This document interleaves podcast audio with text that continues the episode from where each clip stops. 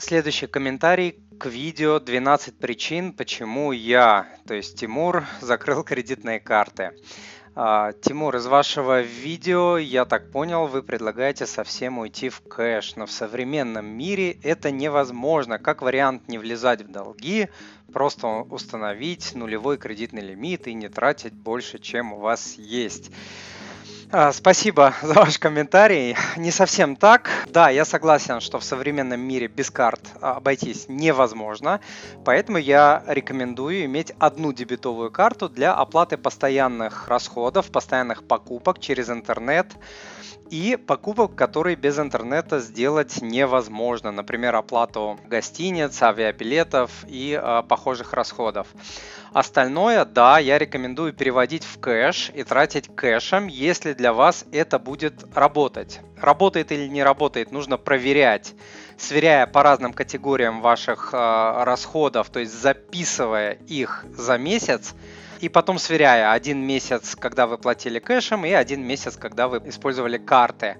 А не голословно, по своим ощущениям, говоря себе, что да нет, э, я там э, больше трачу, когда я использую кэш. Почему нужно это замерять? Потому что наш мозг почти всегда выдает желаемое за действительно. Это очень хорошо видно на консультациях, когда я с клиентами составляю бюджет, они заполняют туда свои расходы, и оказывается, что э, не могут идентифицировать, не могут найти 100, 200, 300, 500, тысяч иногда долларов э, в месяц, не могут ответить на вопрос, куда улетели деньги.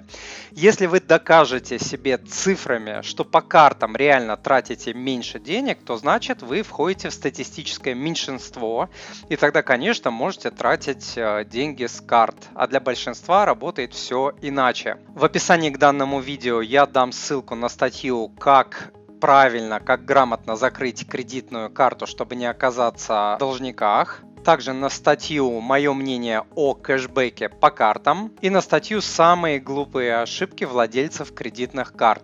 Дорогой друг, если то, что вы услышали, было для вас полезным, то, пожалуйста, подпишитесь на мой канал, оставьте отзыв на iTunes или в Google подкастах, или просто пришлите мне электронное письмо с вашим отзывом. Я читаю все отзывы лично. Заранее большое спасибо.